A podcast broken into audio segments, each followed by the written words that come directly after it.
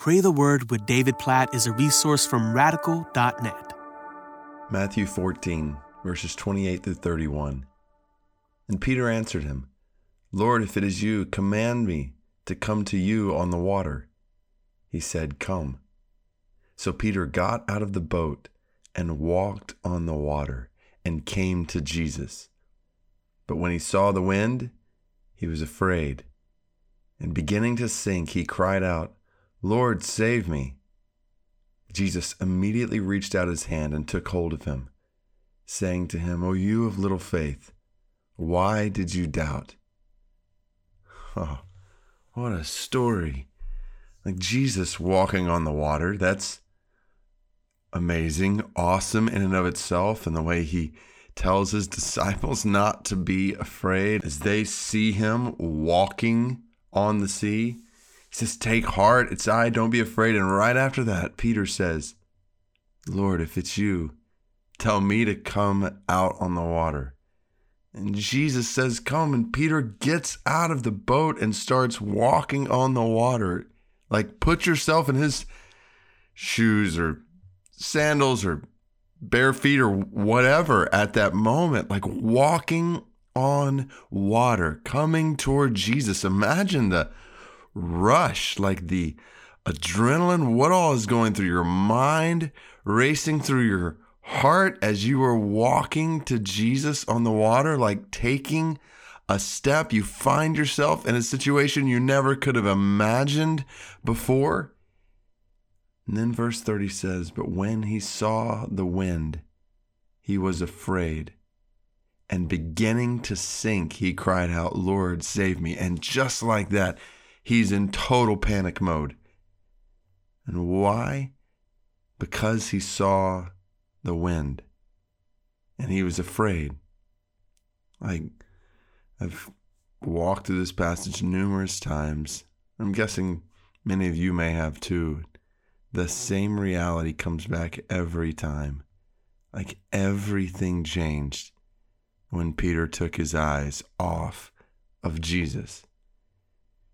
When Peter was overwhelmed by what surrounded him instead of the one who had called him, the one who had spoke to him, the one who he had placed his faith in.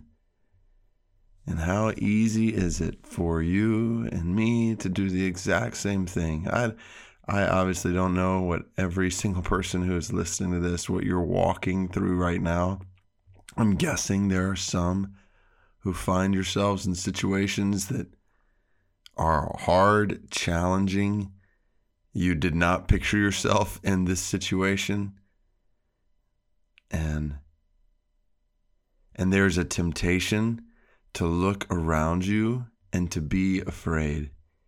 And I just want to encourage you to look up, to look in front of you at the Lord, the Savior, the King, the ruler of the waves, the ruler of all creation, for whom it is no thing to walk on water, the sovereign Lord of the universe is with you, all who trust in him. And as a result, you have no reason to fear. Take heart and keep your eyes fixed on him. Jesus, we pray, even right now, fix our eyes on you amidst anything, everything going on in our lives, families, churches, whatever it might be. God, fix our eyes on you even right now in these few moments we have together. Turn our attention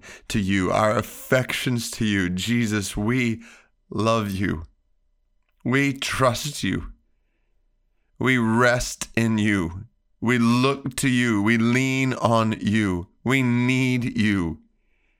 Oh, Jesus, we need you in every way. I just think about my own life. I'm the most needy person in the world. I'm just constantly coming to you for help. I'm constantly crying to you for more grace and more help. And Jesus, I praise you for your faithfulness and compassion and love to answer that prayer over and over and over again. So I just pray it, just not just in my own life today, but in the lives of people who are listening right now. I pray for them that they would look to you and they would find all that they need, all that they want, all that they desire.